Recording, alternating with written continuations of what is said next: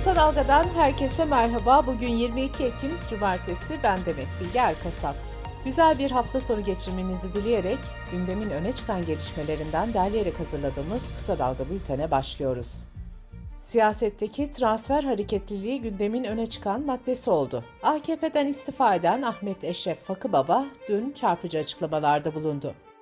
İçeride hırsız var, adam öldüren var, tefeci var diyen Fakı Baba her şeyi 11 ay önce Cumhurbaşkanı Erdoğan'a anlattığını ancak bir sonuç alamadığını söyledi. Fakı Baba istifasının ardından yaptığı açıklamada İyi Parti'ye geçeceğini belirtmişti. İyi Parti cephesi bu aralar hareketli. Cumhurbaşkanı Erdoğan'ın eski doktoru ve eski AKP milletvekili Turhan Çömez ve Profesör Doktor Kürşat Zorlu İyi Parti'ye geçmişti. Cumhuriyet Gazetesi'ndeki habere göre MHP'li Oktay Vural da İyi Parti'ye geçecek. Bu arada Yeni Akit yazarı Hacı Yakışıklı da yakın zamanda bir AKP'linin daha istifa edeceğini söyledi. Kısa Dalga Ankara muhabiri Mahmut Aydın da kulislerden önemli bilgiler aktardı. Meclis kulislerinde AKP'den çok önemli isimlerin CHP ile de görüştüğü ve seçimlerden önce bu kişilerin CHP'ye katılacağı iddia ediliyor. Bir başka iddia da HDP cephesinden geldi. Bir süredir parti ile Edirne cezaevinde olan partinin eski eş genel başkanı Selahattin Demirtaş arasında gerginlik olduğu öne sürülüyordu. Doğçe Velle Türkçe'den Alican Uludağ'ın haberine göre Demirtaş, İmralı'da hükümlü bulunan Abdullah Öcalan'la Segbis aracılığıyla görüşme talebinde bulunmak için HDP Genel Merkezi'nden izin istedi. Ancak HDP yönetiminin buna olumlu yanıt vermediği iddia edildi. HDP yetkilileri Doğçevelle'nin sorusu üzerine Demirtaş'tan kendilerine böyle bir talep gelmediğini söyledi. Cumhurbaşkanı Recep Tayyip Erdoğan, Mehmet Ali Çelebi'ye rozet takarken bu işin kariyeri çocuk doğurmak, sayıları arttırmak lazım. Çocuk çok önemli. Bak PKK'nın 5 tane, 10 tane, 15 tane var ifadelerini kullanmıştı. Erdoğan'ın bu sözlerle Kürtleri kastettiği belirtilerek muhalefetten ve kamuoyundan tepkiler gelmişti. Erdoğan bu eleştirilere ve tepkilere şöyle yanıt verdi. Ben her zaman açık açık en az 3 çocuk diyorum zaten. Bu benim gizli bir politikam değil ki. Söylediğim çok açık ama onların istismarı bitmez. Onların istismarına cevap yetiştirmeye de gerek yok. Türkiye Taş Kömürü Kurumu'na ait Amasra Maden Ocağı'nda 41 işçinin yaşamını yitirdiği facia ile ilgili soruşturma sürüyor. Soruşturmada 6 ayrı savcı görevlendirilmişti. Bu süreçte farklı disiplinlerden gelen mühendislerle iş güvenliği uzmanlarından oluşan bilirkişi heyeti de kuruldu. 7 kişiden oluşan bilirkişi heyeti Bartın Cumhuriyet Başsavcısı Faruk Kaynak, Bartın Baro Başkanı Ferhat Parlatır ve madencilerin avukatları ile maden sahasında inceleme yaptı. Ancak heyet eksi 300 kotundaki yangının sürmesi ve karbon monoksit gazının yüksek olması nedeniyle patlamanın olduğu bölgede inceleme yapamadı. Bu arada soruşturma kapsamında şimdiye kadar 50 kişinin ifadesine başvuruldu. İmam Hatiplilere yönelik sözleri nedeniyle hakkında halkı kim ve düşmanlığa tahrik suçundan dava açılan şarkıcı Gülşen, İstanbul 11. Asliye Ceza Mahkemesi'nde hakim karşısına çıktı. Davada verilen ara kararla Gülşen hakkındaki en yakın karakola imza verme şeklindeki adli kontrol kaldırıldı ancak yurt dışına çıkış yasağının devamına hükmedildi.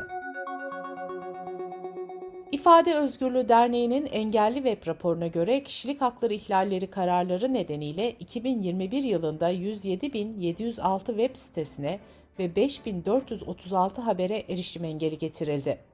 Derneğin tespitlerine göre 2018 sonu itibariyle toplam 347.445 alan adı erişime engellenmişti. 2020 yılı sonu itibariyle bu sayı 467 bindi. Çevre, Şehircilik ve İklim Değişikliği Bakanlığı Çevre Denetimi Daire Başkanı Barış Ecevit Akgün, bu yıl çevreyi kirleten tesislere 420 milyon lira para cezası kesildiğini açıkladı. Kısa Dalga Bülten'de sırada ekonomi haberleri var. 2023 yılı için öngörülen 6.6 milyar liralık ödenek teklifi yasalaşırsa Cumhurbaşkanlığının günlük harcaması yaklaşık 18 milyon lira olacak. Teklife göre 2022'de 100.750 lira aylık alan Cumhurbaşkanı Erdoğan 2023'te de aynı maaşı almayı sürdürecek. 1 milyon 209 bin lira olan toplam yıllık Cumhurbaşkanlığı ödeneği de aynı kaldı. Sayıştay'ın 2021 denetim raporuna göre Cumhurbaşkanlığının 2020'de yaklaşık 8 milyon lira olan günlük harcamasının 10 milyon liraya ulaştığı belirtilmişti. Türkiye İstatistik Kurumu'nun son verileri gıdaya daha fazla para ödemek zorunda kalacağımızı gösterdi. TÜİK'in açıklamasına göre tarımda girdi maliyetleri bir önceki yıla göre %135 arttı. Gübredeki artış %234 oldu. Türkiye Odalar ve Borsalar Birliği'nden de başka bir kötü haber geldi. Birliğin Eylül ayına ilişkin kurulan ve kapanan şirket istatistikleri açıklandı. Buna göre Eylül ayında 2066 şirket kapandı. Böylece yılın ilk 9 ayında kapanan şirket sayısı geçen yılın aynı dönemine göre %62 arttı. Türkiye İstatistik Kurumu Ekim ayına ilişkin tüketici güven endeksini açıkladı. Tüketici güven endeksi Ekim ayında bir önceki aya göre %5.3 oranında arttı, Eylül ayında 72.4 olan endeks Ekim ayında 76.2 oldu. Tüketici güven endeksinin yüzden büyük olması tüketici güveninde iyimser durumu, yüzden küçük olması ise kötümser durumu gösteriyor.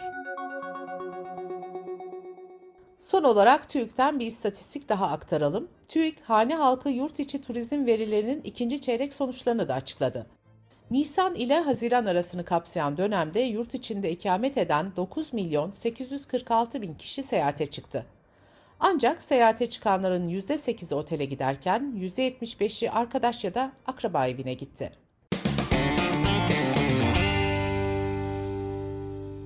Dış politika ve dünyadan gelişmelerle kısa dalga bültene devam ediyoruz. Avrupa Birliği üyesi 27 ülkenin devlet ve hükümet başkanlarının katılımıyla gerçekleştirilen AB Liderler Zirvesi'nde artan enerji fiyatlarına karşı alınabilecek önlemler ele alındı. İthal gazda tavan fiyat uygulamasına yönelik öneride uzlaşı sağlanamadı. Aralarında Fransa, İtalya, İspanya ve Belçika'nın da bulunduğu en az 15 üye ülke ithal doğal gazda taban fiyat uygulanmasını istiyor. Ancak Almanya'nın başını çektiği bazı ülkeler bu öneriyi reddediyor. Petrol ihraç eden ülkeler örgütü OPEC ve OPEC dışı üretici ülkelerden oluşan OPEC artı grubu petrol üretimini düşürme kararı almıştı. Bu karar nedeniyle ABD'den Suudi Arabistan'a tepkiler gelmişti. Dışişleri Bakanı Mevlüt Çavuşoğlu da ABD'nin Suudi Arabistan'a tepki göstermesine tepki gösterdi. Çavuşoğlu şu açıklamayı yaptı. Bu kabadayılık doğru değil. Fiyatların düşmesini istiyorsanız yaptırımları kaldırın. Sadece bir ülkeyi tehdit ederek sorunu çözemezsiniz. İngiltere Başbakanı Liz Truss önceki gün istifa etmişti. Fakat Truss iktidardaki muhafazakar parti bir hafta içinde yeni liderini belirleyene kadar görevde kalacak. Yeni seçilecek lider 12 yıldır iktidarda olan Muhafazakar Parti'nin son 6 yıl içinde seçtiği 5. Genel Başkan ve Başbakan olacak. Muhafazakar Parti'de liderin nasıl seçileceğine ve lider değişimine nihai olarak partinin 1922 Komisyonu adlı kurulu karar veriyor. Eski Başbakan Boris Johnson'ın istifasından sonra Liz Truss'ın seçildiği liderlik seçimi süreci 3 ay sürmüştü. Ancak 1922 komisyonu bu kez farklı bir yöntem belirledi ve yeni liderin bir hafta içinde seçilmesine karar verdi. Bu arada İngiltere'de en kısa süreli başbakanlık yapan siyasi olarak ülke tarihine geçen Liz Truss'ın 115 bin sterlinlik başbakanlık ödeneğini alıp almayacağı tartışılıyor. Muhalefetteki İşçi Partisi bu ödeneği hak etmediğini savunuyor. Pakistan Seçim Komisyonu Başbakanlığı döneminde aldığı hediyelerin ayrıntılarını açıklamadığı gerekçesiyle eski Başbakan İmran Han'ı siyasetten men etti. Yeni Zelanda en büyük sera gazı kaynaklarından biri olan metanla mücadele etmek amacıyla hayvancılıkla uğraşan kişilere gaz çıkarma vergisi getirmeyi planlıyor. Bu plan hayata geçerse Yeni Zelanda çiftçilerden metan emisyonları için ücret alan ilk ülke olacak. Ülkede çiftçiler ek vergiyi protesto etmek için yollara döküldü. 5 milyon civarı nüfusu olan Yeni Zelanda yaklaşık 10 milyon sığır ve 26 milyon koyuna ev sahipliği yapıyor.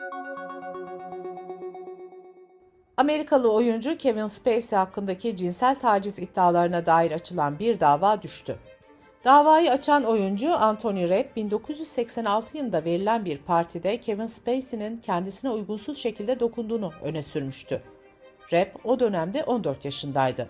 Bugün 50 yaşında olan Rap, Eylül 2020'de Kevin Spacey aleyhine dava açmış ve yaklaşık 40 milyon dolar tazminat istemişti.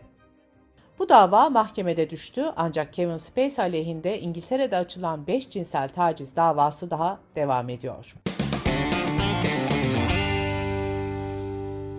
Bültenimizi kısa dalgadan bir öneriyle bitiriyoruz. Gazeteci Ersan Atar, işitli kadınların kamplardaki yaşamlarını ve faaliyetlerini dava dosyalarından örneklerle aktarıyor. İşit'in Kadınları podcast serisini kısa dalga.net adresimizden ve podcast platformlarından dinleyebilirsiniz. Gözünüz kulağınız bizde olsun. Kısa Dalga Medya.